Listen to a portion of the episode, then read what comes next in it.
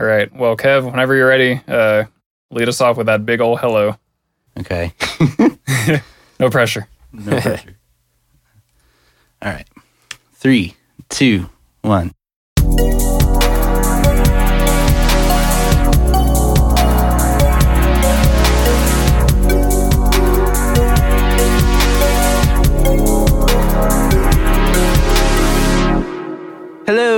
Welcome to the Interstate Gamers Podcast. I'm your host, Kevin, aka K Slugs. My name is Peter, aka Duo for Real, and I'm also your host.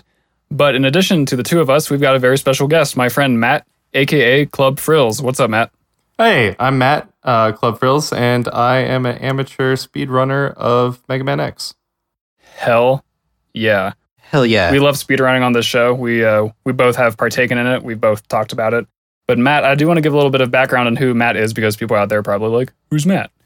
but uh, Matt is a friend of mine that I met a couple years ago online via our uh, music community. Actually, we make kind of similar music, and so we were talking about that. But uh, after a year or so had passed, we found out that we both were into like streaming and kind of video game culture in general. And uh, Matt has since become a fan of the podcast, which we appreciate as always. Whoop, whoop. And um, always good to have fellow gamer fans, especially Yes. speedrunning fans, because that's always a fun uh, perspective to have.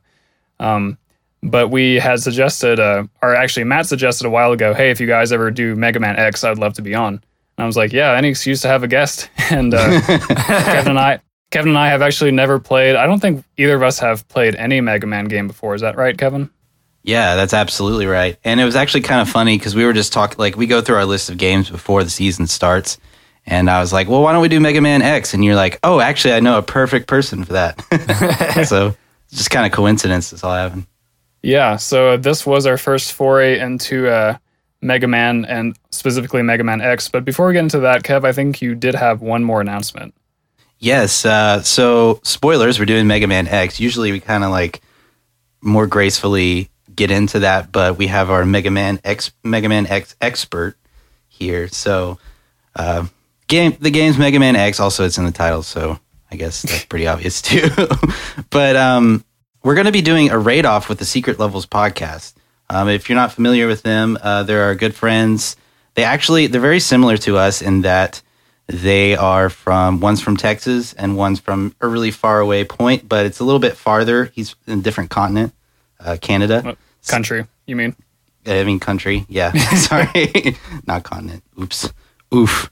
Um, but yeah, so what we're going to be doing is a rate off, and essentially this means we're going to rate the game with our own like respective categories, and then at the end we're going to come together and discuss our ratings, not only about the game itself, but about how we go about our ratings as well. So it should be an interesting episode. We're going to be on one of their uh, they call it side quest episodes uh, after we release ours. So um, yeah, it should be interesting. So be sure to tune into that and also listen to their review of Mega Man X, which is already out. So yeah, Yeah, so all this stuff is happening uh, a couple days after we release this episode. So for anyone listening to this on Monday or Tuesday, you're still gonna have to wait a little bit before that uh, collabo episode comes out. But it's gonna be a really fun time. We we've never both appeared on a different podcast at the same time, uh, and in this in this particular case, it's gonna be pretty funny because all four of us will be recording in different places. Um, granted, Toby and Kevin both live in Texas, but you know, not in the same room, obviously. yeah, So uh, I, I expect there might be a little bit of like awkward uh, crosstalk going on with four different people, none of whom are in the same room. Yeah. But uh, we'll figure it out as we go. Um, we've had some luck with three people, uh, such as with Matt and Kevin I here. So hopefully it won't be too bad. Um, but yeah, I look forward to that. And uh, I think we're ready to get into the game. What do you guys think? yeah. Let's do it, Yeah, man. do it. Introduce us to that game. Yeah, well, uh, since I like to include a little mu- music clip, I'm going to say, for the sake of tradition, today's game is Mega Man X.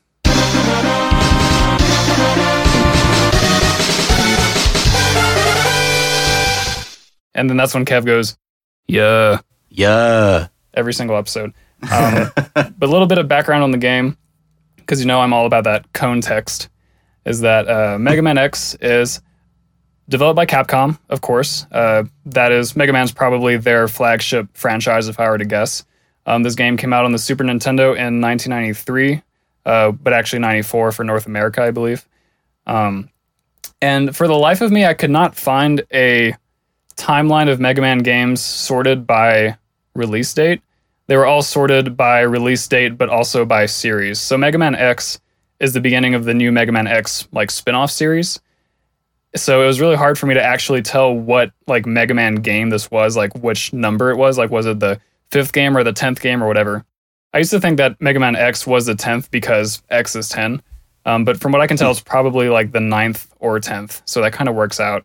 Yeah, um, they're they're actually like out of sync, which is interesting. So Mega Man um, nine and ten are actually um, reboots that Capcom did up into I think it was like 2010s. Like it, it was fairly recently that they did um, 8-bit versions of the game and and released new versions. So X actually came out after Mega Man six, which was on NES and uh, it was I think the first Super Nintendo game, and then Mega Man Seven, which was the Super Nintendo but like classic Mega Man, that came out after X. So like they actually um, like interleave them as they came out. So it was like X and then Seven and then X two and X three and then eight came out on PlayStation and then X four came out on PlayStation. So I, I don't think I was even aware that there were games on the PlayStation because I always kind of imagined it being a Nintendo exclusive series, and I guess it was at the beginning um, with the NES and the SNES. But it sounds like they kind of branched out after that point. Yeah, Yeah, Nintendo kind of dropped the ball on their third party like partnerships. yeah, yeah. I, I was very confused about what was what when in terms of Mega Man as well. I, I like you. I thought you know Mega Man X was you know the tenth one. So Yeah. Well, Matt, since you dropped that knowledge on us, it sounds like uh, you have a little bit of background knowledge, at least a little bit, on the series as a whole. And uh, I was also wondering, I believe that you have been playing this game for a long time since your youth. Is that true? Yeah, um, this I own this game on cartridge. Um. I got it when I was a little kid, and um, we used to like pre-internet. I think at some point my my game manual was just completely destroyed. Like it was just crumbled up, and like I would always look at it, and you would you would ask your friends like how how to better beat bosses and stuff like that. So I've been, I'm 30. I've been playing it for 20 something years.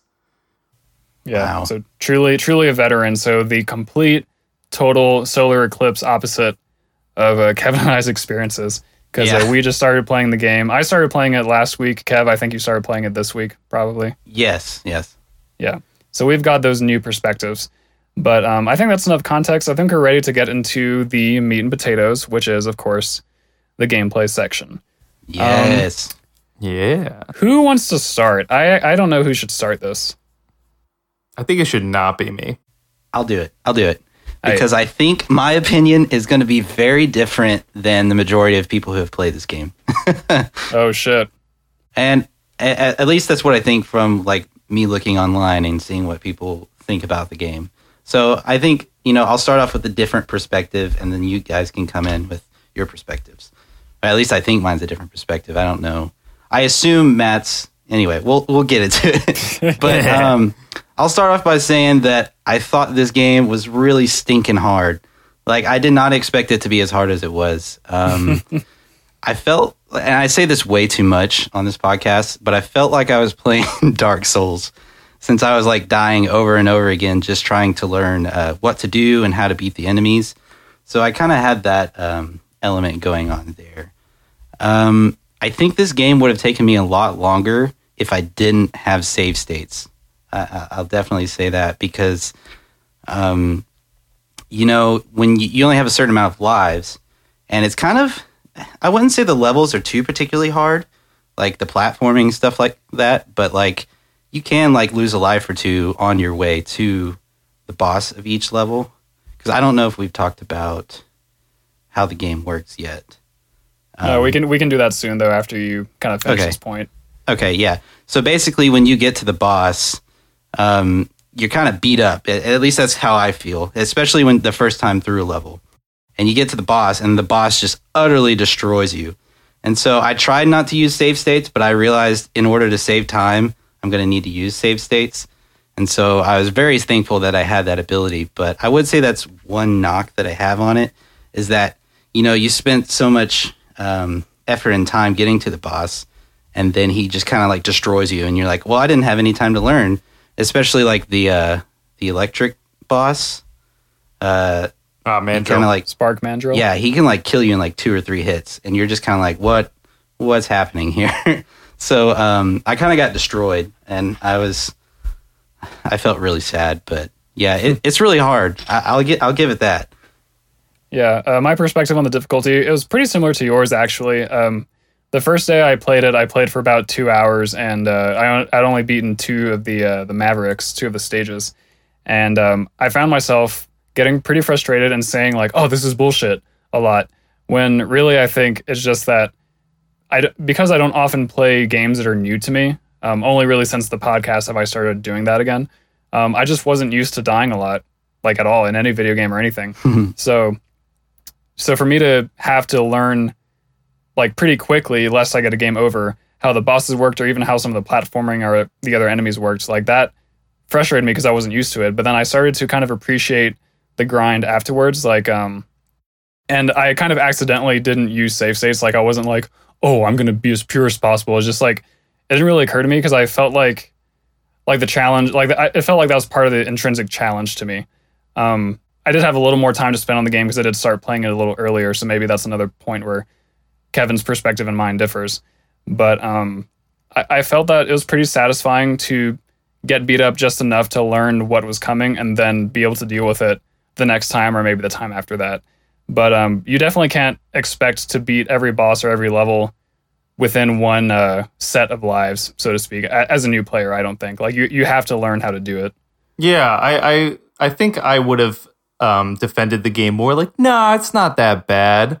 But um, I recently bought Mega Man 11 for PC and Switch, and um, I just died all the time. I think I've only beaten two bosses, and it really brought me back to like when you when you don't know these games, um, inherently like there is a certain amount of grind of figuring out um, all the stages and the mechanics and and bosses. So Yeah, um, it, I think Kevin's point is valid. There, it is a grind, and it's um, dying. Like it's like Dark Souls. Dying is part of progression for these games. yeah, I think that um, this will kind of touch on the general structure of the game too. So kind of killing two birds with one stone.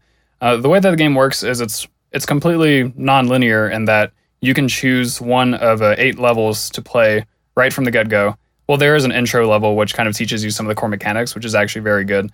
Um, but past that intro level, then you get to the main menu selection screen where you can choose any of the eight levels and uh, you go through a level, the platforming and all the standard enemies, and that those are usually fairly short levels. They probably take just a matter of minutes if you're not like constantly dying. And then you get to the boss, by which point you're probably going to get your ass kicked, as we've talked about. And then uh, you're probably going to get game over, and then you're going to have to start over at the level and uh, you know make your way back through the checkpoints that you've gotten through. So that's kind of the structure. And uh, every time you beat a boss, you can get their weapon as an upgrade. And um, every boss is weak to one other boss's weapon, although it's not really like it's not like Pokemon rules where water is weak to electricity. You just kind of have to figure it out through trial and error. I found, um, but you get stronger as the game goes on. Is basically what I'm saying. And um, one of the problems, though, I felt is that there are a bunch of really strong upgrades that are hidden throughout some of the levels. Like um, Sting Chameleon's level has armor that will reduce your uh, your damage taken by 50%, which is like massive, especially in a game like this where you are dying all the time. That's such a huge boost that if you don't get that early on, and I, I didn't really get it early on, I got it kind of in the middle, but like if you don't get it early on, then the game's going to be a lot harder up until that point. Another thing is that uh, Chill Penguins stage, like that's the stage you're supposed to start on because that's where you get the dash boots. And we haven't even talked about the movement yet, but basically, Mhm. like this item helps you move. Like it's incredible. There are parts of the game that you can't do without this item. yeah, And like for the game to not really clearly tell you that you're supposed to do that level first is just kind of like kind of rude, I think. Yeah, it was definitely a failure on their part, and they fixed that in X2 where they start you with the dash boots because I think the developers realized that it was such a fun core mechanic of the game that you couldn't start someone out thinking that they could do the levels without dash. So yeah, it, it's just like a total fair, failure on their part to um, like not direct you because I couldn't even imagine doing some of the levels without dash boots. It would be it would be literally hell. Yeah, I think that that's one thing about the game that I also didn't like. There wasn't a lot of like direction, which I guess leads to exploration and and and that's kind of a fun element in itself, but it's kind of like you don't really know what order you're supposed to beat the bosses in, although and there's not a set order, but there is an encouraged order where it's much easier. And I feel like I chose the hard route, which is probably why I had such like a, a difficult time. But utilizing save states, I was able to just go back to the boss and like some bosses I just barely beat. Like I probably shouldn't have beat them, but I did because I had save states. So I mean, I don't know. I, I, I would kind of like a little bit more detail on like what I'm supposed to do, but at, at least to start out, just so I can like I know what the game's wanting me to do. Yeah. Yeah, I agree. I I would like to play the sequels and see how the different like the differences in each sequel and see like okay what do they change from you know X to X two and stuff like that. So I, I think it'd be interesting to see that. I mean I'm anxious to play the other games because of it. And Matt made a good point in a text chat earlier today that it, it might just be a product of the different era. I mean, this game came out over 20 years ago, which is Yeah, bonkers. I mean, 25 years ago actually. Um, to where you know games didn't really care if you knew how if you knew the correct order. And a, a good example that he brought up was Link to the Past, which of course we've reviewed on the show and very highly at that. Where like some of the stuff you need to survive and in some cases literally beat the later dungeons like are items that are out of the way. Like you need the uh, silver arrows to defeat Ganon.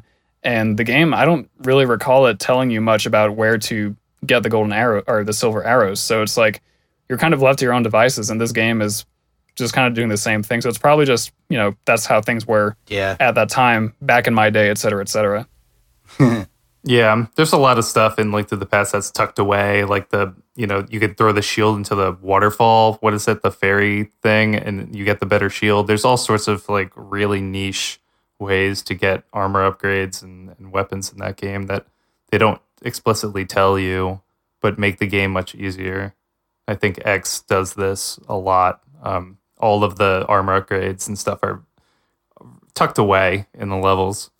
On the other hand, I think that this game does it pretty well to where the most important upgrades I think are usually fairly easy to find.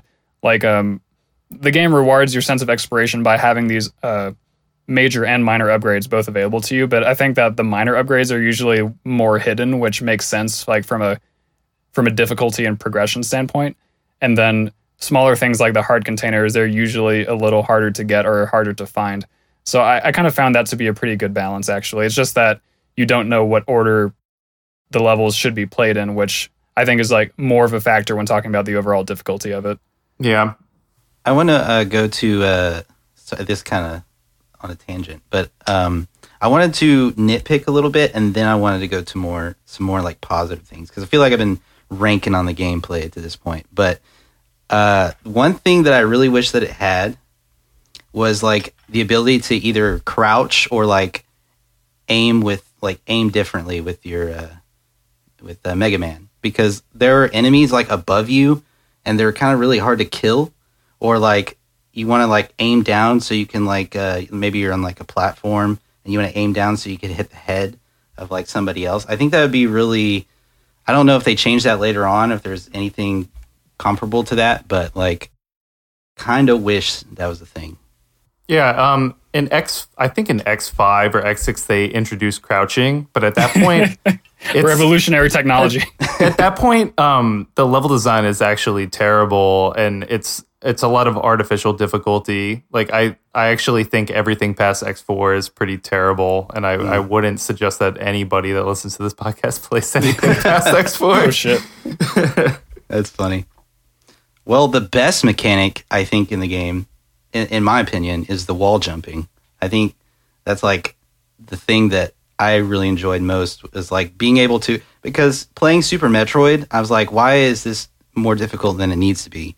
And when I was playing Mega Man, I was like, okay, this this feels nice. Like I can do anything off the wall. It saved my life a lot, Yeah. a lot. so I really enjoyed that. Yeah. Um, I do want to touch on the crouching and shooting thing just really quickly before we move past it because I Yeah. felt the exact same way as you were like, oh, there's shit above me like all the time. It's kind of annoying that I have to juke them and jump up and get to their get on their level to shoot them. Yeah, But um, at the same time, though, like this is a like by this point, I think that those mechanics, or rather, those lack of mechanics, was pretty intrinsic to Mega Man. And I think that the game is designed around it pretty well to where, like, I don't usually find myself needing to crouch, and I usually am able to jump up and hit enemies rather than having to aim. Um, of course, being able to do those things would make the game easier, but I think that it's not like a terrible sin that they've committed necessarily. I think that they designed the game with that in mind because they had been doing it for years up to this point. Yeah. Yeah, I think they tried to stay true to the roots of the game while introducing these new mechanics. And I think there's something difficult about um, introducing the amount of verticality and, and movement that you can get with dashing and wall climbing that like completely change how they would have to design a level. So like while while I think you you can like shooting up would be good, there are weapons in the game that give you that sort of vertical movement, especially um, the boomerang and the missile and um, like the electric shot when it hits a wall it will spread out over a wall which gives you sort of vertical Mhm. damage ability Yeah. um, and charge shots you can kind of use them to like the hitbox is really big on the the fully charged shot you can kind of use it to like nip nip all those bats and smaller enemies that fly at you um, by just shooting them like below them and whatnot Yeah. And that kind of segues into another point, which is that uh, I personally feel that the weapons were, they were all quite unique, I felt. Um, not too many of them felt terribly redundant. And uh, I, I personally, and this is like just a Peter gameplay thing in general, is that I usually try not to use weapons that have limited ammo because I'm always like, I need to conserve them until the time comes. But then the time comes and I don't realize that that's the time. So I just like hold on to all my weapons forever. And so I played through most of the game with just the standard Buster, which Matt was uh, generally impressed by when I told him that. So uh, go me, I guess. Um, but the weapons are cool, and like there are certainly ones that saved my ass a bunch of times. Like um, some of the later boss fights, I would use the rockets to, because because I home in on enemies, and I would use that to my advantage while I'm like up spamming wall climb to stay in the corner, and I'd just fire the rockets and let them do the work. I did the same thing. Like some of them have really clear advantages like that. Yeah. Um, but I, I don't think that they're like always and um, I don't think they're always necessary to beat a level. I mean, if you want to beat it as quickly as possible, then probably you should use them a lot. But it's cool that you have the option. Like they're just tools that are available to you, and I think they're fun in that regard. Yeah. I think they're really good. Uh, yeah, I, I really liked all the different kinds of weapons. I thought that was a really good strength to this game. And it, it does kind of help you in things like different enemies that fly above you. Um, but I did like want to conserve it like you did. And so like I was like, oh, I might need it for this boss because I didn't know which weapon I was going to need. And so I would just kind of like try to get through the ma- majority of the level with just the standard blaster and then I'm not very good at these terminologies that you guys have, but I call them blaster and wall jumping. But I think I think the standard term for um, X fans is to just call them lemons, like the, the little lemons. Yeah. shoot lemons. I was shooting shooting lemons at people, yeah, just to get through the majority of the level. And then when I got to the end, I was like, all right, let me just like spam all these uh, different uh, types of weapons that I have to see if any one of them will give me a major advantage. Sometimes it worked, sometimes it didn't. There was like, what's the boss where you have to freeze him? Ah, Uh. Spark Mandrill. Yeah, so I don't know if there's. I mean, there probably is, and people have probably done it, but to me, it didn't seem like there's any way to beat that boss without freezing him. he was too good yeah, he's he's a really rough one without the freeze. because he'll kill you in like two or three hits, easy, and then he'll like jump up in the corner or something. I don't know. I utilize the jumping, oh, the wall jumping a lot as well. Yeah, wall jumping and uh, wall dash jumping, which I found out if you press the dash button and then jump off the wall, you'll jump further. Which I didn't figure out until pretty much the end of the game, and that's because I was googling how to get something, and then they were like, "Oh, you have to dash wall jump." It's like, what the fuck is that? so um, turns out there's even more mobility options than I thought. Um, but I do kind of want to shift the conversation towards the movement because I think there's a lot to talk about. Um, at least selfishly, I have a lot to talk about with regards to movement. Um, but from what I understand, this game was revolutionary in the Mega Man series because it was the first game to give you that dashing and also wall jumping. Matt, you can correct me in a second if I'm wrong about those things. Um, no, it's it, absolutely true. Other than I guess you could think of the classic Mega Man's. They had a a slide oh, that that's you could true. do, um, and that was that was from Mega Man three and onward. You could do a slide, and then I think they introduced charge shots in four. Yeah. But uh, in general, I, I think it's pretty safe to say that this was kind of a brave new world for Mega Man, and uh, and you can move pretty fast and you can jump pretty far, and uh, I, I find moving to be a lot of fun. I mean, that's one of the reasons why I enjoy Smash Brothers Melee as much as I do is because you have all these options, and and uh, Mega Man X you have kind of the same thing. But what was interesting from my perspective is how the movement felt really different from a game like uh, Super Mario World, the greatest game of all time. um, in Mario games in general, and also uh, Super Mario World, there's kind of a more fluid nature to the movement. Like you can walk and build up momentum, and like you, you're not instantly like snapping from one direction to the next. Whereas in Mega Man, like everything is so start and stop. Like you press right and you're just walking at your like max walk speed already. Um, you can totally shift your momentum in the air like instantaneously, which took a while for me to get used to. I would like overshoot platforms and then overcorrect and then like still die because I wasn't expecting my aerial mobility to be so good. Um, and even jumping, like I'm pretty sure that when you jump, like the instant you let go of the jump button, you start falling immediately. Like there's no kind of natural arc to it. So, and I don't think any of these are bad things. Like I'm just trying to make clear that there is a difference because I think it's some like those are little differences that can really shape someone's personal preference. Like I prefer the Mario way over this way, although that also might be because I played Mario for years and years.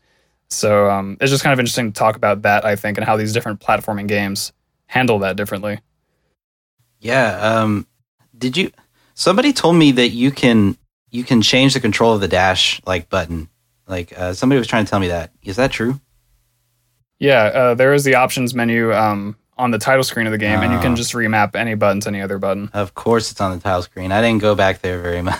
Which I th- I think in itself is a little bit novel for this time period. I can't think of that many games for the Super Nintendo that let you map any button to any other button. yeah, yeah, that's true. I was surprised because uh, Matt recommended to me uh, very wisely, I might add, uh, to map the dash button to one of the triggers so Yeah. that you can more easily jump and fire at the same time. And so, but and so I, I understood that advice, and I was like, Matt, Matt was giving me all of this information, like crazy dump of information, like you need to do this and this and this, which um, which did kind of overwhelm me. But I was like, okay, this this particular piece sounds very important, so I'll try that. And uh, I was expecting to have to go into the emulator and remap the buttons that way. Um, I mean, my uh, modified Super Nintendo console legal to to do that. Right, yeah. But no, it's right there on the option screen. It's like, whoa, this this is pretty cool. Like I was not expecting that at all.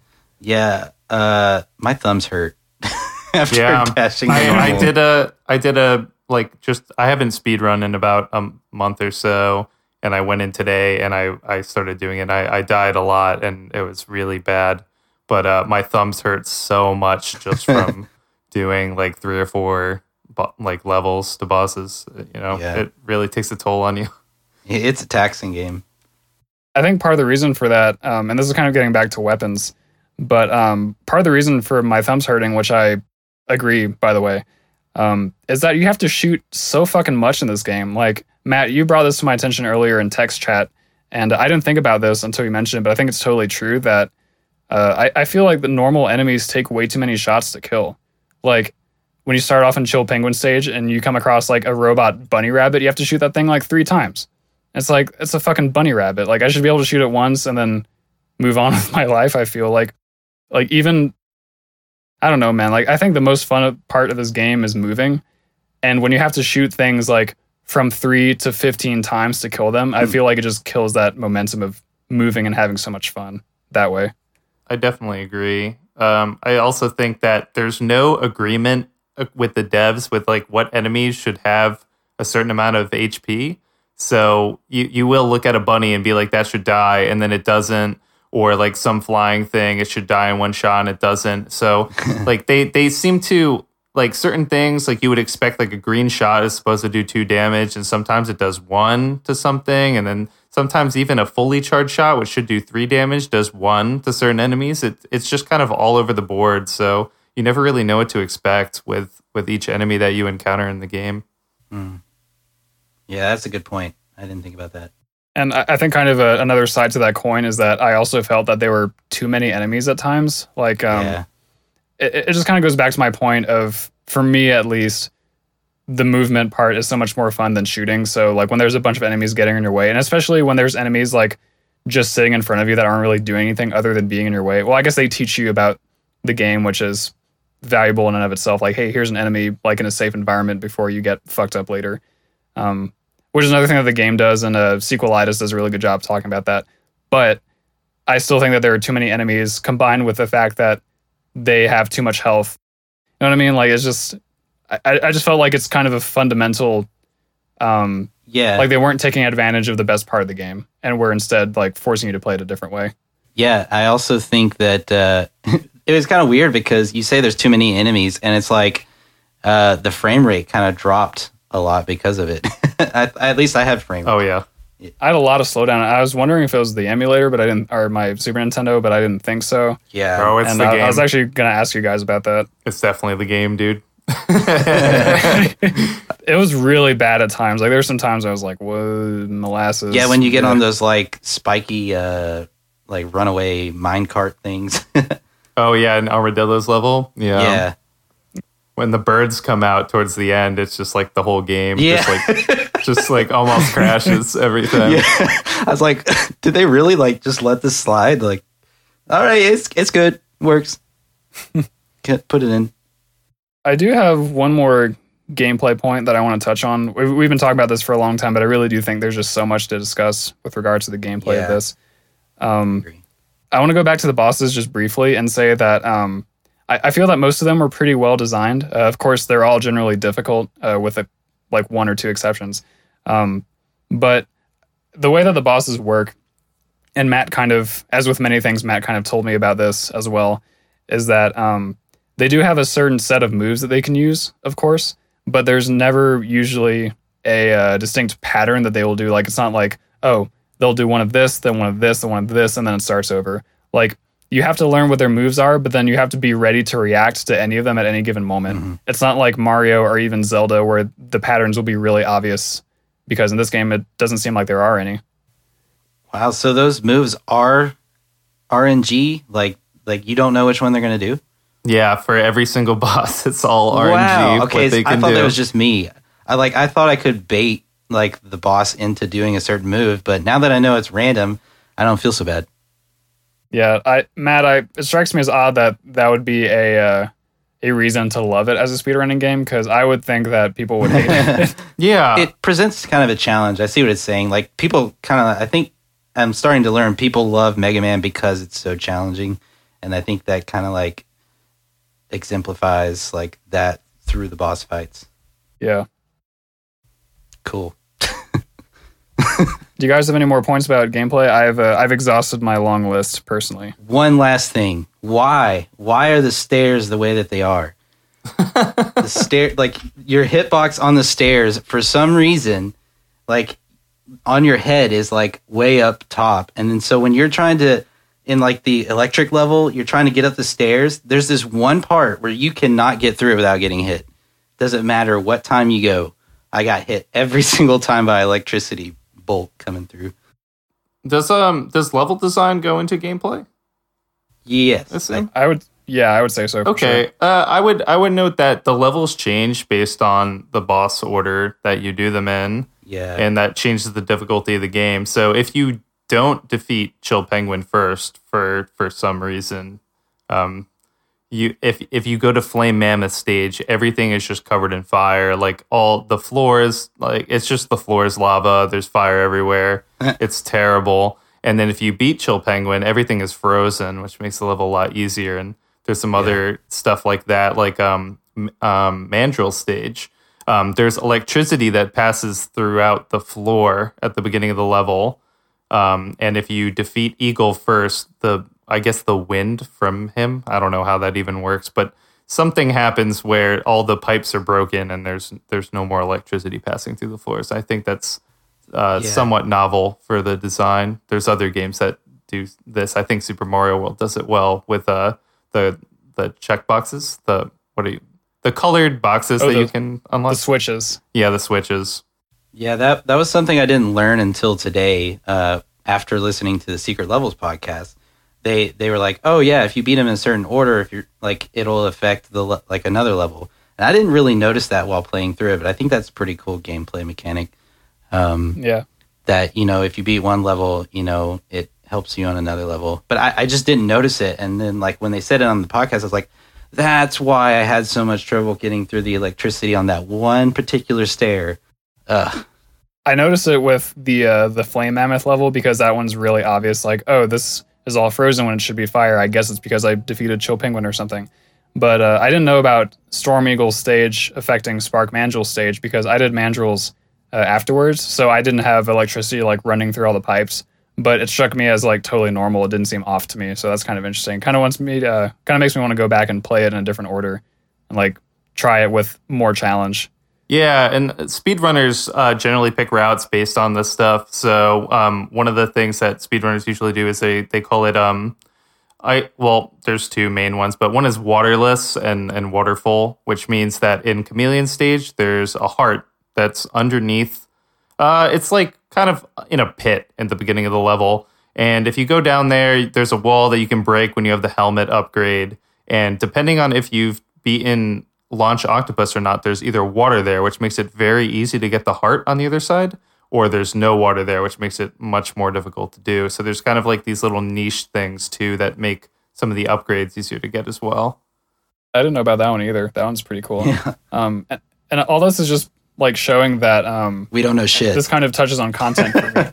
yeah, not not only do we not know shit, but also all this stuff makes the game more replayable. Like yeah. I just said a few minutes ago. I mean, that kind of makes me want to go back and do these in different order because like every single example you've given, Matt, has been the opposite of how I played it. Yeah. Unintentionally. So I kind of want to try that. And um and even whether or not you choose to use weapons is going to change your gameplay experience a lot, or secondary weapons, obviously. That's going to change your experience a lot. So between that and between uh, the route you take, I mean, there's a bunch of different ways for you to vary up your own experience. Yeah, I agree. Yeah, you can kind of optimize your run based on what you're comfortable with. I think. Yeah. Well, I think that does it for gameplay. We, uh, you know, like you said, it was a pretty important part, but I think we're we've we've exhausted this category. I'm exhausted of the gameplay of Mega Man X. so, do we do we all want to give our ratings for the gameplay? Yeah, uh, Matt, why don't you start? Mix up a little bit. Oh man, I'm gonna. Well, okay, I'm gonna try to preface this so I can at least explain myself. But the reason that I always come back to this game over my entire lifetime. And the reason I decided to speed run it was because of the gameplay mechanics. I think that mm-hmm. um, wall climbing and dashing and the combination of the two and just the feeling of movement in general, um, it just feels so good. And there's not too many games other than Celeste and Celeste. How do you pronounce that? I'm not sure. Um, there's few games that Celeste. Uh, there's few games that give me that feeling. So I'm gonna I'm just gonna be a spicy boy and give the the gameplay a ten. A ten. yeah, perfect. That uh that retro P Willie uh approach with the ratings, I dig it. Yeah, yeah. Peter's like, yes. So I will go next, and uh, I gave the gameplay an 85. I uh, I think that's a pretty good score. Um, not quite in 90 territory for me personally. I, I think that part of it is just due to the fact that it's quite different from a lot of things I've, I've played. Like uh, the lack of aiming ability and crouching, for example, like while I kind of get why they chose that, it still is just very weird to me, and I feel like it kind of makes my experience just a little less fun. Um, and then there are a couple times where some bosses to me feel a little bit like like they're too unpredictable. Like for example, Boomer Kuwanger. I feel like that whole fight is just me shooting him in the face and like trying to get away from his teleporting and like just on the edge of my seat the whole time, but like kind of in a bad way. Um, but I mean, those are kind of minor complaints, but uh, I could see myself coming back to this game. Like, I do find the gameplay very fun, and I can see, of course, the appeal for people who speed around it, or even people who play it casually, like repeatedly, because it's it's it does seem like a lot of fun. But um, not my favorite platforming game, so I think that an 85 is kind of a good score for me to give it. Yeah, yeah. Uh, I'm gonna probably be the most different here, and I don't want anybody to hate me for the score. but uh, well, I'll, I'll say that I was I found myself pretty frustrated with the gameplay oftentimes, and uh, I to me the gameplay hasn't particularly aged as as well, um, and I don't know maybe it's not my style of game either, um, but it was it was a decent amount of fun, and I, I would compare it to almost the level of fun that I had with Donkey Kong Country, but a little less so um, because it felt a little bit more chaotic than Donkey Kong Country. So I gave it a 73. Um, I think that's fair. Yeah, I think that's fair, and it balances out my complete bias. So, no, it's- And uh, I, I was kind of thinking the same thing. Uh, Matt and I were uh, talking about Kevin behind his back earlier, oof. and uh, I, I was just telling Matt, oh, you know, Kevin's kind of having a hard time with this, and uh, which Matt kind of predicted just from the way that we've talked about other games on the show. yeah. Which is pretty cool that Matt could even like form in a, a prediction like that. So I think that's pretty interesting. Um, but yeah, like uh, I've I've been growing up with platformers. They're one of my favorite genres of games. Uh, I know this game in particular is important to Matt, but so is the whole series, I think. And uh, Kev, I, I correct me if I'm wrong, but I feel like platforming games haven't been quite as big a part of your life as they have been for me or for Matt. Typically, I tend to like the 3D platformers. I don't know what it is about that, but they tend to tickle my fancy a little more. Yeah, But um, I don't know. It, it's not even the fact that it's a platformer. I just, I don't know. I just, I think if you're coming with a fresh perspective and you're not, like, you don't have a preference for these kind of games, and you just kind of came in and you've never played Mega Man and you haven't played many SNES games, and you know you're kind of like, I, I'm not necessarily a retro gamer. I'm not necessarily a modern day gamer. I just kind of consider myself a gamer.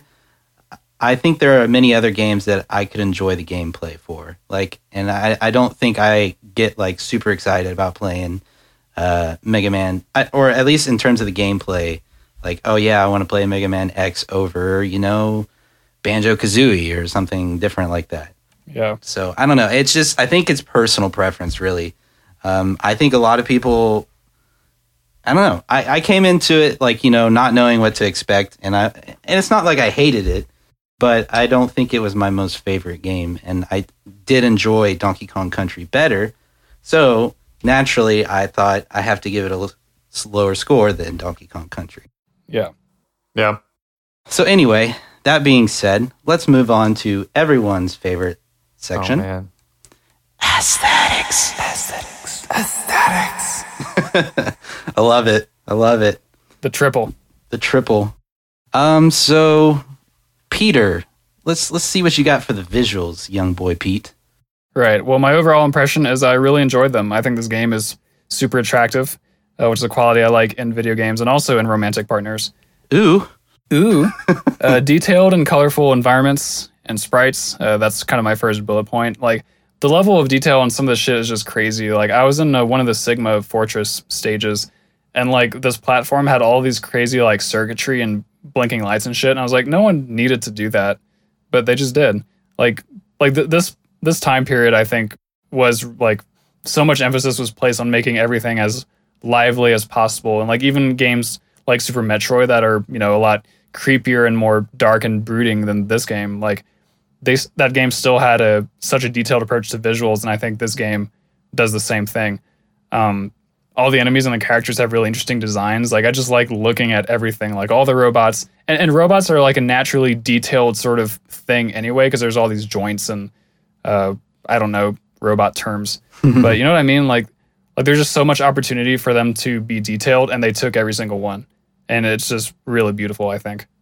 Yeah, I I, I kind of agree. Um, I thought the enemies in particular were my favorite part. I thought the sprites for each of them were pretty detailed, and I really enjoyed like encountering most enemies, um, provided that they weren't you know annoying me in some particular way. But um, yeah, no, like when I wasn't busy, you know, trying to kill them, uh, yeah, I really enjoyed like. Uh, you know the way that the enemies looked. I also really liked some of the visual effects that Mega Man and some of his um, moves do, like you know the charge shot or or you know other things like that. It gives you a very satisfied feeling when you shoot them and then you know they're going to kill an enemy and you're like, yeah.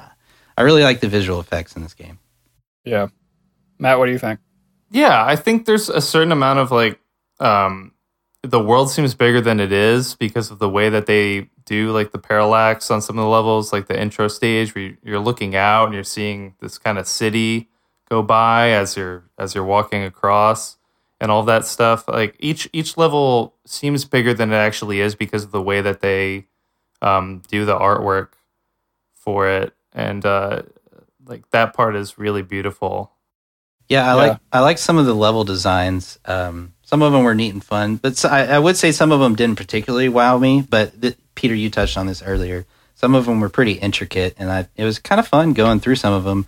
Although some of them were really short, but uh, it, it was pretty interesting just going through the different environments. I will say I think I have to I have to do some kind of negative knock. So I think that when you get to the end of the game, um, and you're you're doing the Sigma levels, that um, you should be rewarded for getting to that point, and they should look even more impressive than the regular um, Yeah. robot master levels. I don't know Mavericks. They're Mavericks.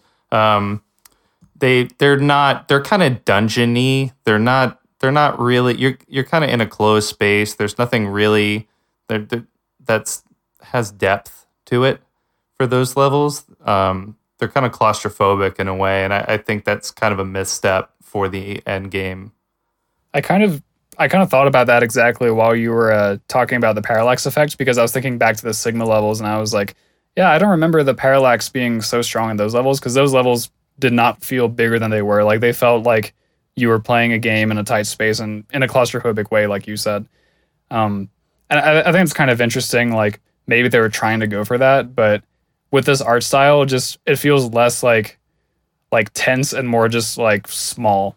I, if that makes any sense at all. No, I agree. Um, but um, one thing that I like to touch on with visuals is the variety of environments because most games that we play kind of focus on that to some extent. And I think this game does it really well. Like, obviously, there's the ice level, there's the fire level, there's the jungle level.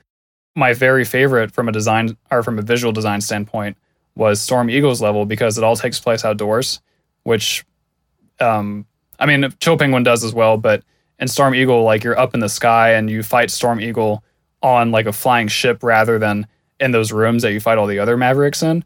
And so like that for me was a high point visually, just this one level being so distinct, like in a way that kind of overshadowed some of the other ones, in my opinion. Yeah, I agree. I, I think some of the. I think my favorite level, it would have to be. I think it was the jungle. Jungle was a fun level. Mhm. I enjoyed that one. Um, but anyway, anybody ha- else have anything on gameplay or pff, not gameplay visuals? Uh, I do. Matt, do you have anything else before I uh, keep on trucking? No, I'll I'll just piggyback off you guys. Keep on trucking, I- brother. Well, uh, one thing that really impressed me is how like hyper stylized the menus are in this game. Mm. Um, the pause menu, like super intricate, just like everything else in the game. Uh, fun little icons for all of the uh, all of the weapons and all of your sub tanks and all that stuff. Um, and the menu to select the levels as well is really cool. Um, the square arrangement is pretty unique, uh, at least compared to games that I've played.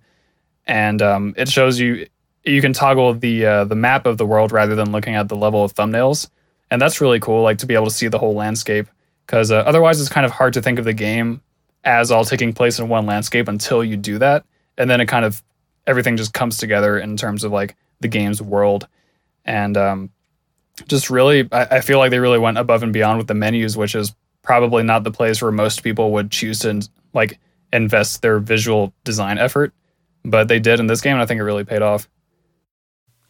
I, I I'll have to agree with you, young people. Yeah, but But on the other hand, the title screen, like what the fuck? It's It's just just black. and then the logo. And like and, and I feel like this is a Capcom thing because I remember Street Fighter also doing this, but like I feel like Super Nintendo games either have really cool title screens or they have just black with the logo and like the three options. And I, I don't know like why this like it, it's the first impression of the game, almost quite literally. Other- Like unless you watch the opening cutscene, so like, why is it so boring when the rest of the game is just so impressive? Like, I, I really don't get it. yeah. Uh, I don't know, man. I- I'm trying to find a way to justify it, but I really can't.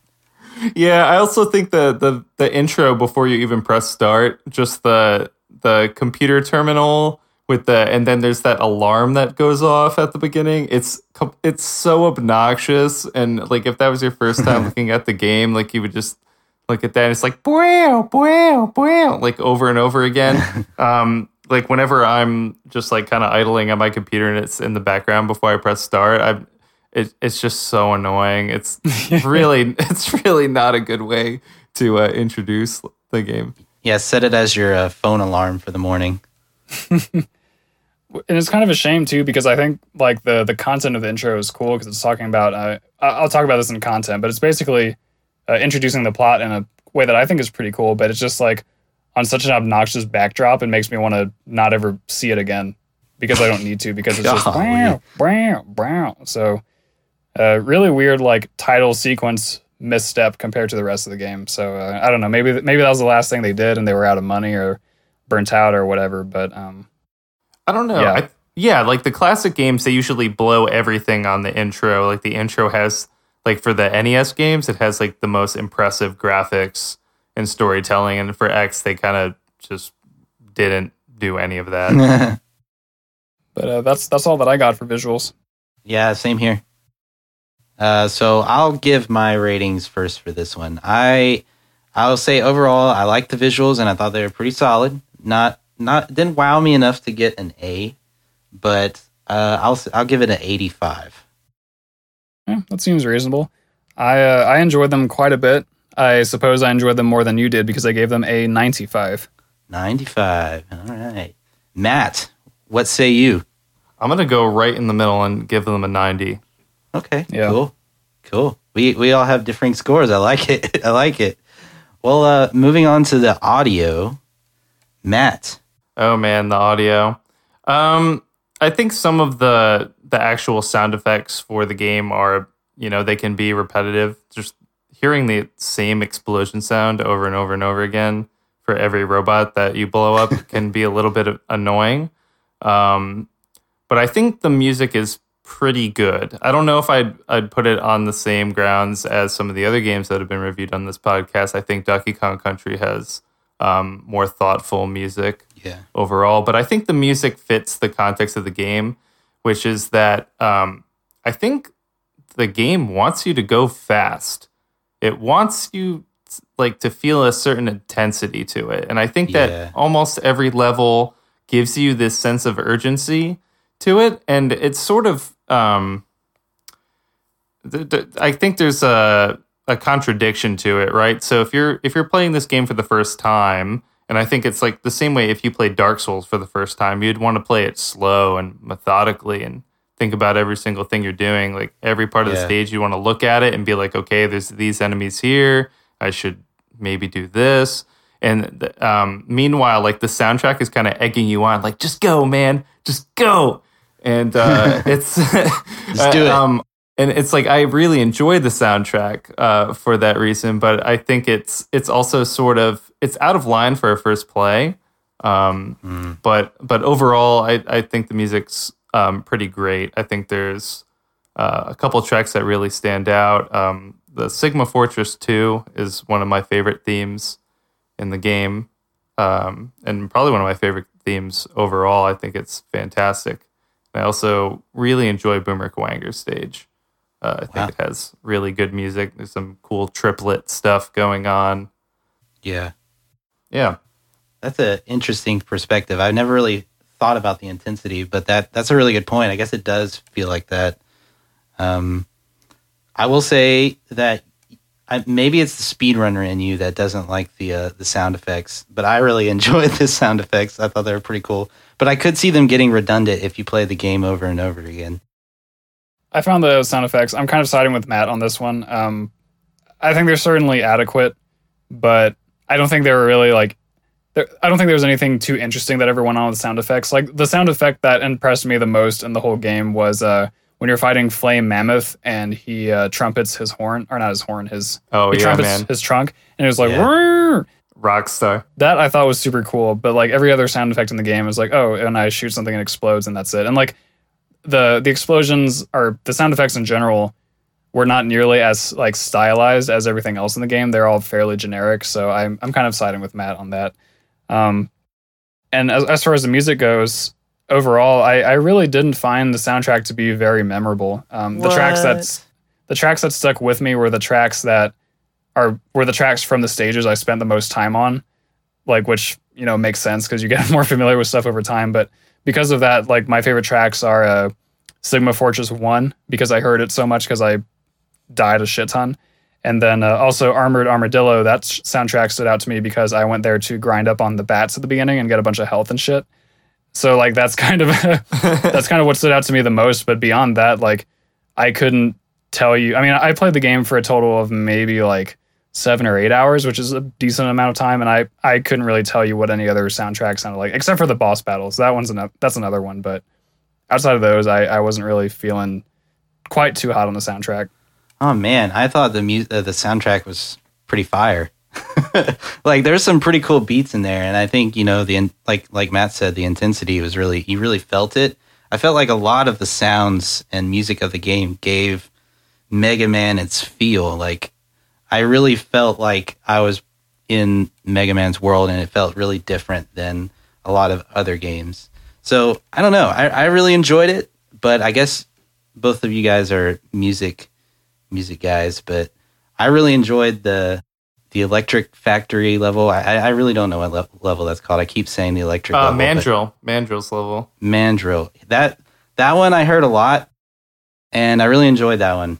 I, I was pretty pretty satisfied with how that sound. I mean, it's not like the best soundtrack ever. I'll give you that, but um, I don't know. I enjoyed it. I want to clarify that um, although I didn't find the music to stand out too much, I do think it does its job well. Uh, like you said, Kevin, like it, it fits the uh, it fits the environment and it kind of puts you in that place. And so, in that regard, I think it's successful. I think just for me, like nothing was really earwormy to me in the soundtrack. Um, so I just want kind of want to clarify that. But another thing, uh, Matt, I kind of want to backpedal to uh, what you had said about the game, the music wanting to go fast, but like the actual gameplay kind of requiring that you go slow, at least for a first time player. Um, because that's totally the way that I felt, like to a T. And when you mentioned the Donkey Kong Country soundtrack, that made me kind of laugh internally because Donkey Kong Country is a game where I will just run the fuck through every single level and just like that's why I love that game so much is because I can go so fast. But in Mega Man, like this game has a much more upbeat soundtrack than Donkey Kong Country does, like 90% of the time. And in this game, I'm like going way slower than Donkey Kong Country 1 million percent of the time. like it's just kind of a funny little mismatch between the two. And um and I think that goes back to what I said about the like there's just always so much stuff, so many enemies in your way that take so many shots to kill that it's really hard for you to go as fast as the music makes you want to go, I think. Yeah, I agree. Well, uh, that's all I have for audio. I, I don't know if there's any more to say about it, but Uh, I'm uh, I'm good on audio. Matt, what about you? Uh, I I think that pretty much covers it. cool. So, who gives the rating here? Uh, I think it's me, Okay, and uh, I will give it an AT. an AT. Cool. Well, I will give it a 9T. Matt, I was also gonna give it an eighty. Wow. damn, the music experts agree. Uh, no, That- critics agree. Oh, don't, don't don't get me wrong. Like I I love all the themes, but I you know there, there's still some mis- uh, mismatches and uh, More to be desired. You, you Yeah, say. exactly. Okay. Cool. Yeah. If only Mega Man X had the soundtrack of Donkey Kong Country, it might just be the perfect game. oh boy. Okay, well, moving on to everyone's second favorite category. Content. The little brother content. Content. Um, so I guess I'll just I'll kick this off last. Um, as you know, Peter, I really enjoy my concisiveness when it comes to content. Um, if a game is very short in nature and is designed to be so, then what kind of content does it offer in that short amount of time? And is it quality content? If so, then I have no problem with that content. Well, I think that's what this game did pretty well. Um, essentially, what I'm saying is it's super replayable, like we've already mentioned.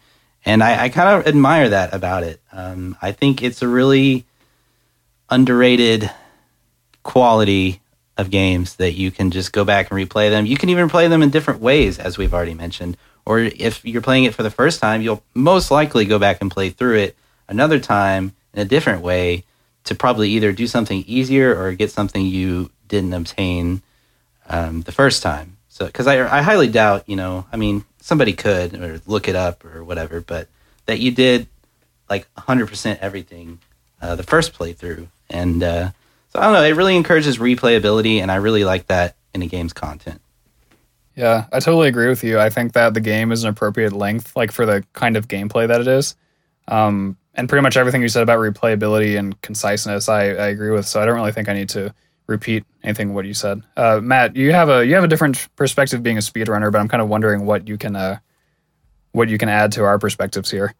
Uh, for content, I, I mean, so I think there's a lot of little things that make some of the content special. Um, and maybe this ties back to gameplay, but I think it's interesting that like you can cut um, Mammoth's trunk off with the boomerangs. And, Jesus, that's metal. And then he can't put oil on the ground. It's like a really weird little thing. And like the little the little um, touches that there's these guys that are outside the mechs, and then you can you can blast them before they get in the mechs, like all, all this kind of stuff. So I think that kind of goes in the content, but uh, in the context of the greater Mega Man series, I think there's more exposition in the intro stage of Mega Man X than any Mega Man game that came before it. Like you could you could watch the intro stage, uh, or the intro part of any NES Mega Man game, and you you get the story. But as soon as you start playing, there is no more story. And I think for X, that intro stage where you have X come in and you fight Vile and you know he talks about you know someday you'll be more powerful and there's there's kind of like these short dialogues between um, Mega Man and Vile. Um, it's it's a step in the right direction at the time for X, and it's something that also um, bogged the game down further on. Um, around like X five, they started adding a lot more of that. So um, we were talking about all of the you know like lemon um, sponges that you have to fire like a billion things into and it slows down the gameplay. Mm-hmm. And X5, they kind of just put all this unnecessary dialogue in the game. They're like, this game needs more story. And uh, you'll just be jumping along doing your thing, and they stop you to do some part of dialogue about something. Oh, and that sucks. It's really it's obnoxious. So I think um, this game really has just the right amount for for what it's supposed to be, which is a short action platformer. Yeah, and uh, it it works overall, and you can you can dive into it a little bit more. There's some anime and stuff for yeah. the backstory of this game if you're really interested, but it's not necessary. I think it it does what every Mega Man game does, which is you know all the classics are like oh no, it's Wily again. Like, go fight Dr. Wily. And like every X game is just, oh no, Sigma did something. Go stop Sigma. and and and I think that's fine for what it is. The way that um, you know, what's the movie with Keanu Reeves that's not the Matrix? John Wick. It's like John yeah. Wick is fine as like an action movie. It doesn't have a good story, but it works because like you're there for an action movie, you know? Yeah. So I get what you're saying.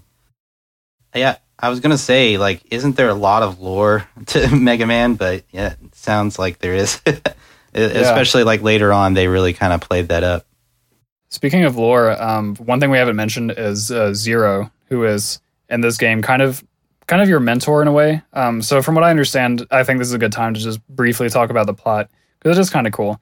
Um, so this this protagonist, I believe, is just named X, and so X is a successor to the original Mega Man uh, that Dr. Light built. Dr. Light built X, but then X wasn't ready to like come out into the world until after Dr. Light died, which is why Dr. Light appears as a hologram and is always like, you know, giving you upgrades and stuff. Um, but some other doctor discovered X, and then uh, X was basically like a peaceful robot until this war happened.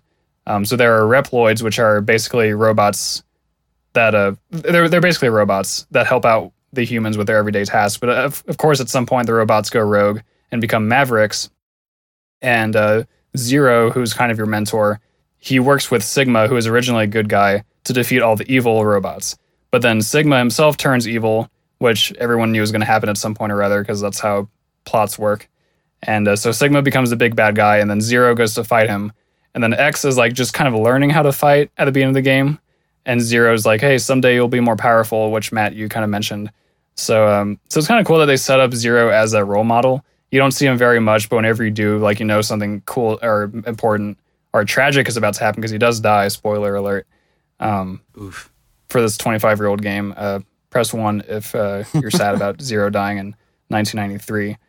But but I think that's really cool. I think it's a good balance of plot and gameplay, which is to say that there's 90% gameplay and 10% plot, which is the way that this kind of game needs to be. Like you don't need to be interrupted mid dash for some bullshit, which it sounds like X5 kind of does, according to Matt. Yeah. yeah, so I I think this game does that really well. Yeah, if you're looking for pretty much, and you haven't played any of the Mega Man series and don't know anything about it, I I think it's a really, and you're looking for a challenging game. I think it's a good one to pick up, um, and that one you can enjoy beating over and over again. It almost feels very like arcadey, um, despite the fact you can come back to it and like save and come back later. But um, it feels very arcade like in that manner where you can just kind of run through it, go through different levels, beat the boss, next one, next one. You know what I mean? Yeah.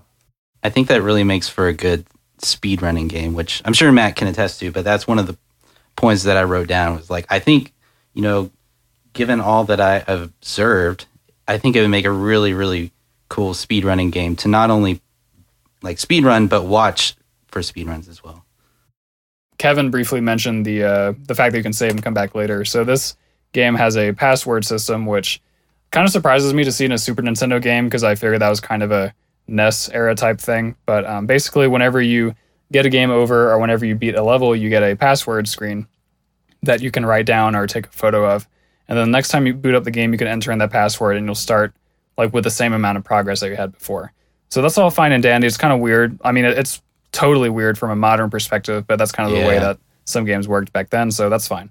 Um, but a little personal story. This is a Peter Williams original, and I hope you all enjoy it. I was playing the Sigma levels, and I got to the final battle with Sigma, and I kept dying a lot. I was like, man, I do not have enough upgrades for this. Like, I need to get a bunch more health and whatever. And uh, my understanding was that if I quit out of the Sigma level and went to another level, like to get upgrades and stuff, then I would be able to go back to Sigma and start off at the Sigma fight, like with him himself, rather than having to go through all the levels. And the reason I thought that is because when you game over at Sigma, the boss, you start off again in that same place. Like, so I thought, oh, because I'm game overing and starting back there, that must mean that my password will bring me back here when I'm done uh, doing other shit.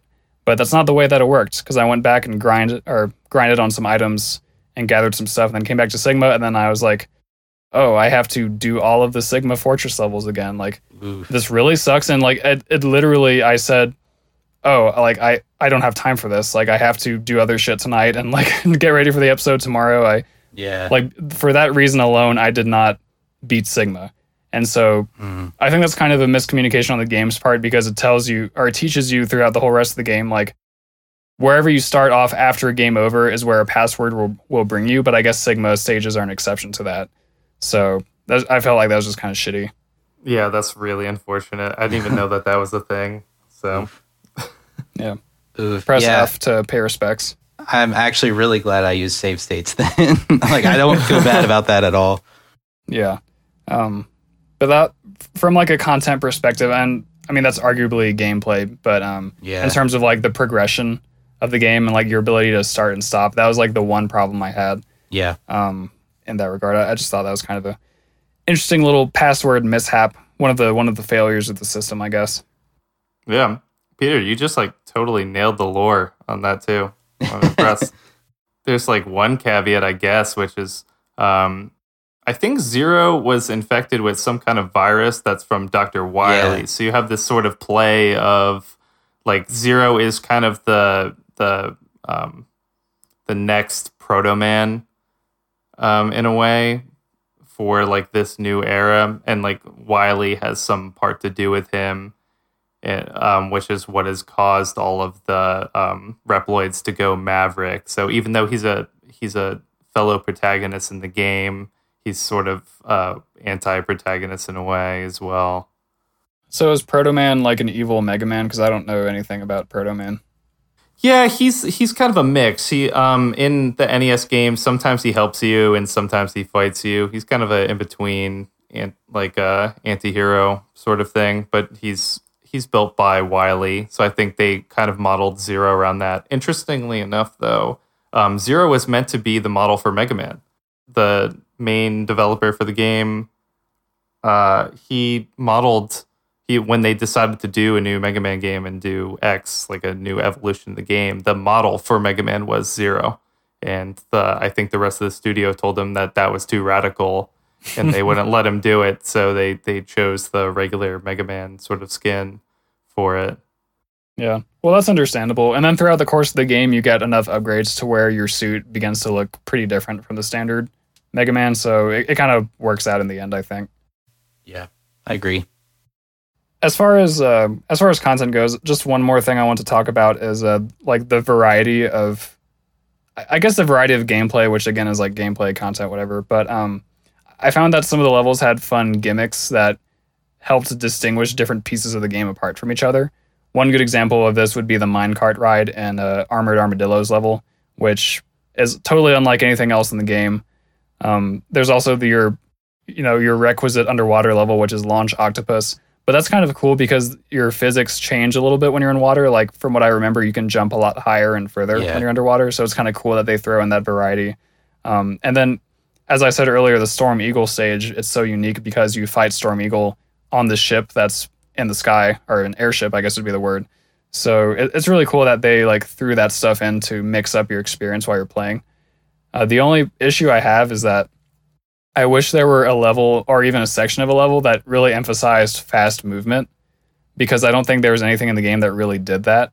And because movement is so fun, I think that for them to design a level or even a part of a level around that idea is just, uh, I think it's just a missed opportunity that they didn't do that. I think there was one uh, level that I found that they kind of utilized that ability. It was one where you had to jump over like the spiky, uh, the rolling spiky things.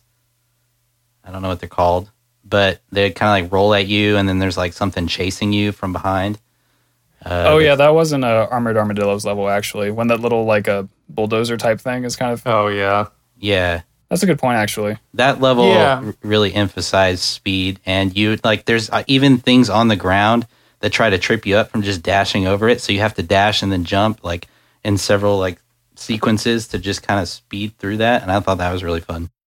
Yeah, there's nothing quite like um where I'm playing Mega Man 11 now, and there's a level where there's a wall of fire behind you, and then a bunch of obstacles that you have to jump through, and there's enemies also as well on top of that, and you really feel pressured to move as fast as possible through it. Like there's nothing like that in X that really puts the pressure on to you to to take adva- like full advantage of the mobility that you have. So Yeah. I'd agree with Peter on that. I think. Yeah, but I think Kev's uh, counterpoint is pretty good. I'd kind of forgotten about that part. Um, one last thing for me. I know I said the other thing was my last thing, but I lied. oh no.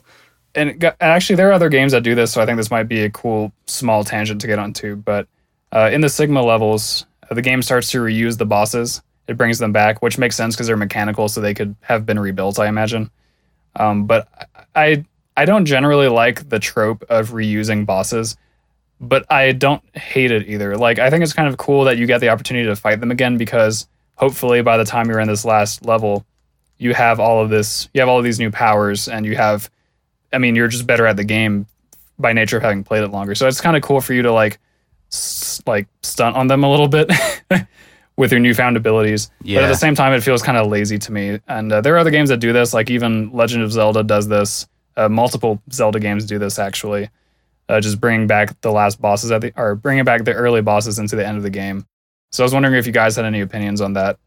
Um, I think it's an era thing. Again, like going back to Zelda and everything else. Um, all the classic NES Mega Man games do the boss rush at the end. It's kind of a known thing since Mega Man 2. I think you always, before you fight Wily, you go and generally it was even lazier, which is they weren't. So what's cool about X is that they're strewn out throughout the level. So you, you kind of do a section and then all of a sudden you have to fight Boomer Kuwanger again or something before you get to the end.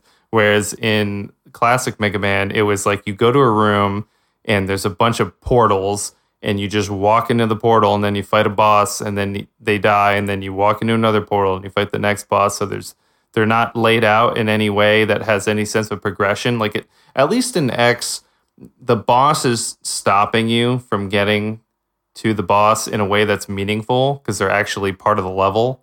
Whereas in classic Mega Man, it's just like, okay, do every single boss again before you fight Wily, which I think Uh. is even lazier. So I think part of it is tradition and and part of it is laziness for sure. Yeah. Yeah. That's that sounds like it sucks. That's a good point, though. I, I did appreciate the way that they integrate it. And I, I feel like even some of the Sigma levels did it better than some of the others. Like in Sigma 1 and 2, the bosses were like, uh, they were spread out a lot further. But then by the time you get to Sigma 3, it's pretty much just like boss, really short corridor to like grind on enemies for health, which I also appreciate. And then boss. So it's kind of like, I think it's cool. I, I think that they, uh, they brought back tradition. I didn't know it was a tradition until you said it, but they brought that back, but also expanded on it just a little bit. So uh, I, I don't hate it, but it is something that I think is kind of worth thinking about from a content perspective. All about that content. Did you guys, uh, Kevin, did you watch the credits sequence? I didn't get there. I'm gonna be honest. I, I didn't get to the end of the game, but I got close. Well, I had, I had to look up the credits because, as I said, I ended up not beating the final boss because of some bullshit. but uh, the ending, it's pretty cool, actually. There's, um, well, it's cool in some ways. Basically, the ending is uh, Mega Man destroys Sigma's fortress, and then he uh, stands on a cliff overlooking the sea. Which, uh, I mean, even Kirby Superstar did that. So I guess there's some sort of like SNES era looking dramatically over uh, a sunset on the ocean sort of thing. But anyway, he's looking over it, and it's kind of recapping like it, it gets really dark actually, which I appreciated. It's like Mega Man X or X surveys all the destruction, some of which he is responsible for because he took part in the war. Um, and then at the end, it, it talks about that for a little bit, and then at the end it says, "How much more will he fight? How long will his pain last?" Ooh. Only the cannon on his arm knows the answer. And I was like, "What the fuck, man?" Like I thought I was playing a kids game, and then it's like, "How long will this pain?" last?" Oh my god. Um, and then at the end, they have the credits roll, which, by the way, they all have synonym or synonyms. They all have pseudonyms. Uh, all the developers do, which uh, which I, I knew they kind of did in Japan at this time to prevent companies from like headhunting employees from other companies, but I'd never actually seen it in a game that I had played until now, so that was pretty cool. Um, it's interesting to look that up if you guys have time. It's kind of a cool like cultural thing.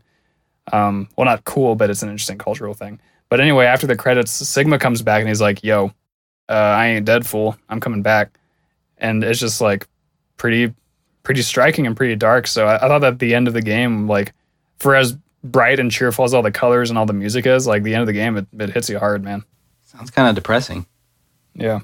I, it's it's a pretty short sequence, Kev. It's probably like five minutes. So if you have time after our call or just whenever, I think it might be a fun watch. Yeah, I'll probably give it a listen or watch for sure. I kind of like games that take a dark twist, though. I'm not gonna lie. Yeah.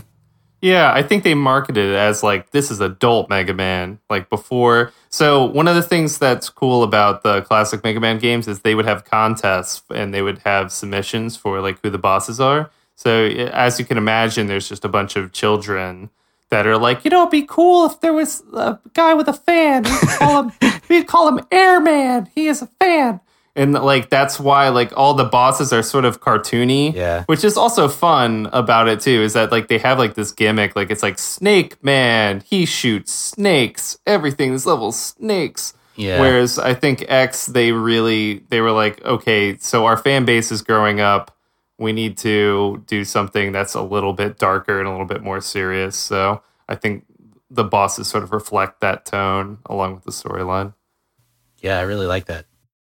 I do think there's something kind of intrinsically childish about it, the bosses all being animals, but at the same time, like the overall core of the game does feel a little darker. So, I mean, I haven't played other Mega Man, so I can't speak to it. But the way that you frame it, it certainly sounds like they took it to a to a darker place, which does seem pretty cool. But it's kind of funny now because like it's kind of the opposite these days. I feel where people are trying to. Um, now it's all about the nostalgia for how games were when you were a kid because like you grew up to be a teenager and then you want everything to be edgy, but then after that you kind of want it to be back to where it Yeah. was. So it's kind of funny to see that life cycle. yeah absolutely Yeah. You guys thought I was done with content a long time ago, but now I'm finally done. You know how I get about content. So uh, Yeah, I, I honestly can't believe we've talked about this much about content, given the uh, amount of like actual content there is in the game. You know what I mean? yeah, But I think you know that kind of speaks to the game's content. But we should give our ratings. yeah. How about you start, big boy? I gave it an 80. You know, overall, it's not a game that like really thrives on all of its content as it's really short, but I thought in the short amount of time that you do spend on it, the content's pretty good. But um, that being said, it is short in nature, so I can't say that it's like amazing content. I uh, I pretty much agree with you. I gave it an 85. So uh, we're in Cool. pretty much in agreement. Matt, how about you? Yeah, I was going to bump it up to an 85 only because I think the devs really cared about this game, um, particularly the producer and whatnot. And I think if they could have, they would have packed more lore and story elements into it and part of its limitations and just the format of the game. So I think 85 is fair. They tried. They tried their best. Yeah.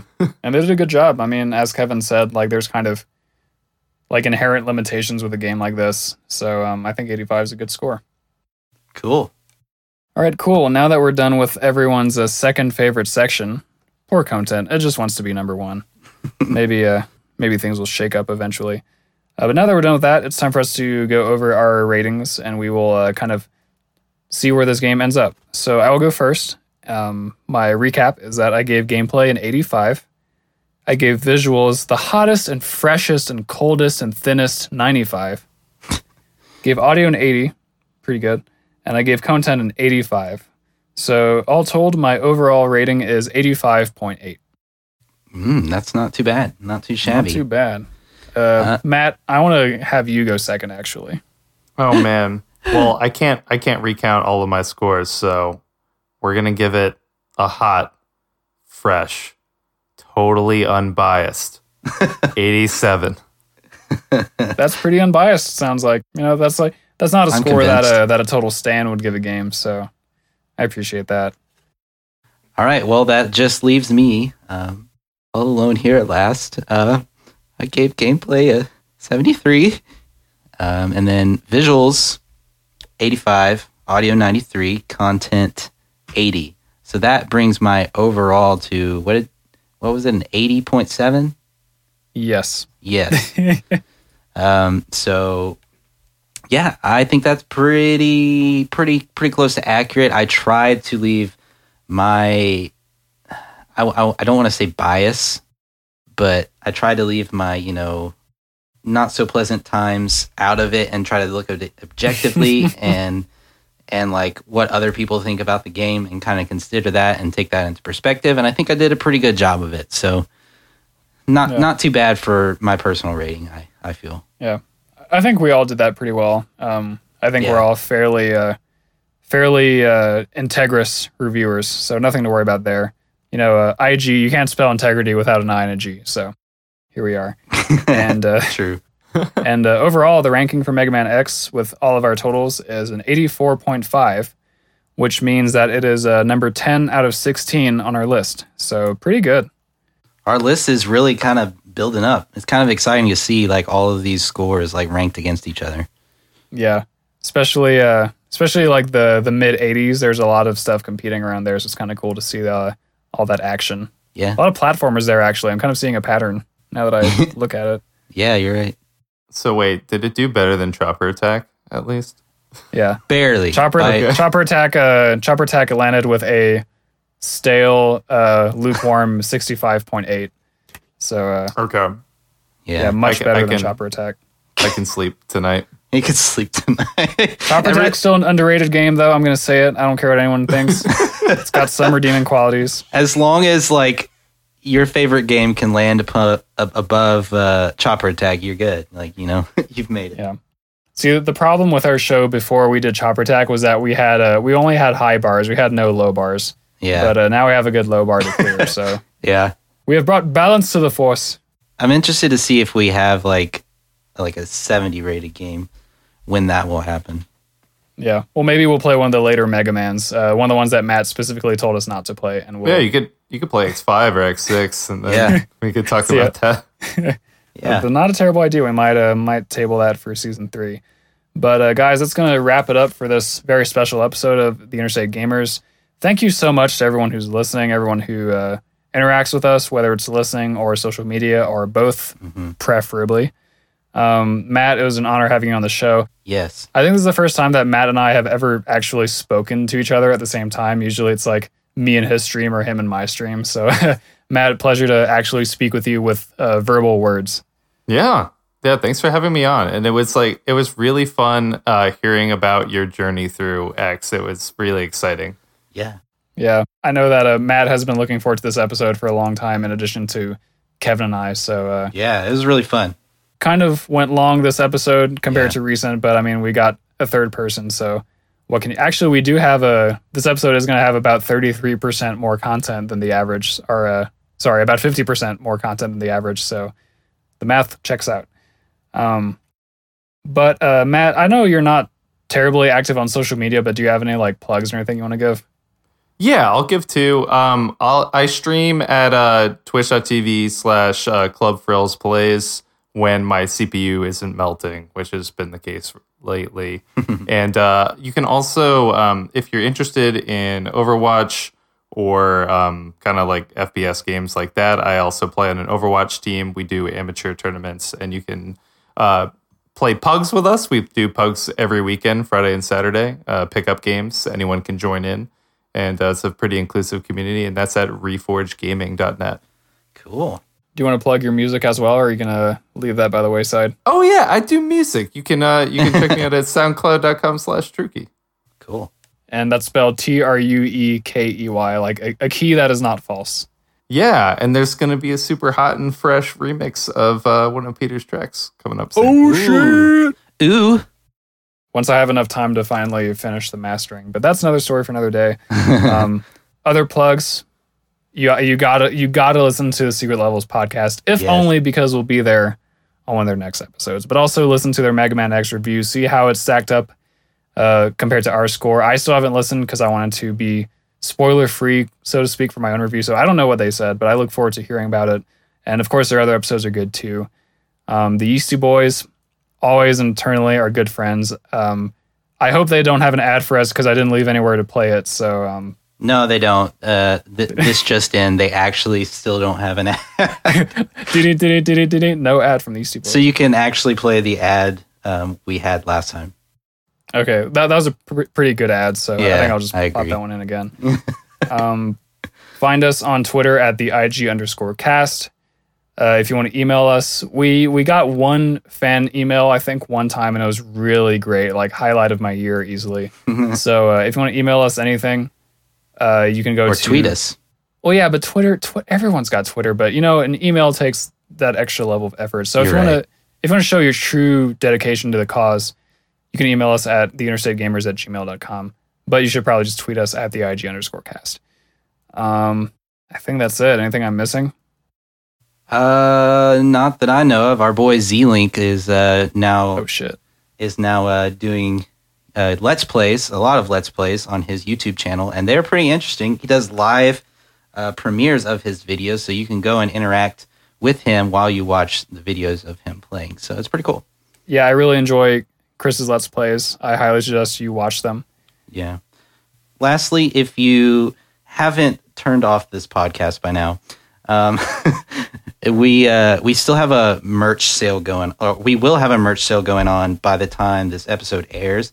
Everything will be thirty percent off on our store. So if you're looking to get some uh, holiday uh, interstate gamers merch for your friends and family, or even for yourself, it'd be a good time to get one during, you know, the holiday season, like Black Friday and Thanksgiving and all that jazz. Oh damn! Yeah, we have some good merch and uh, more coming soon. Hopefully, I just need. I, I'm just such a busy guy, you know, like. So busy. don't always have time to design cool merch, but I really want to. So it's in the works. Uh, don't let me forget, audience. Hold me accountable for uh, designing this cool new merch because it's going to come and it's going to be great. Yeah, well, that's going to do it for us. Matt, thank you one more time for joining. Yes, thank you Yeah, so much. thank you. Kevin, thank you for being on the podcast. It's a real treat every time you decide to show up. Peter, Yeah. you did such a great job today, so I really appreciate it. Um, As always. as always. Uh, cool. Thanks again for listening, guys, and we'll see you next time. Love you too.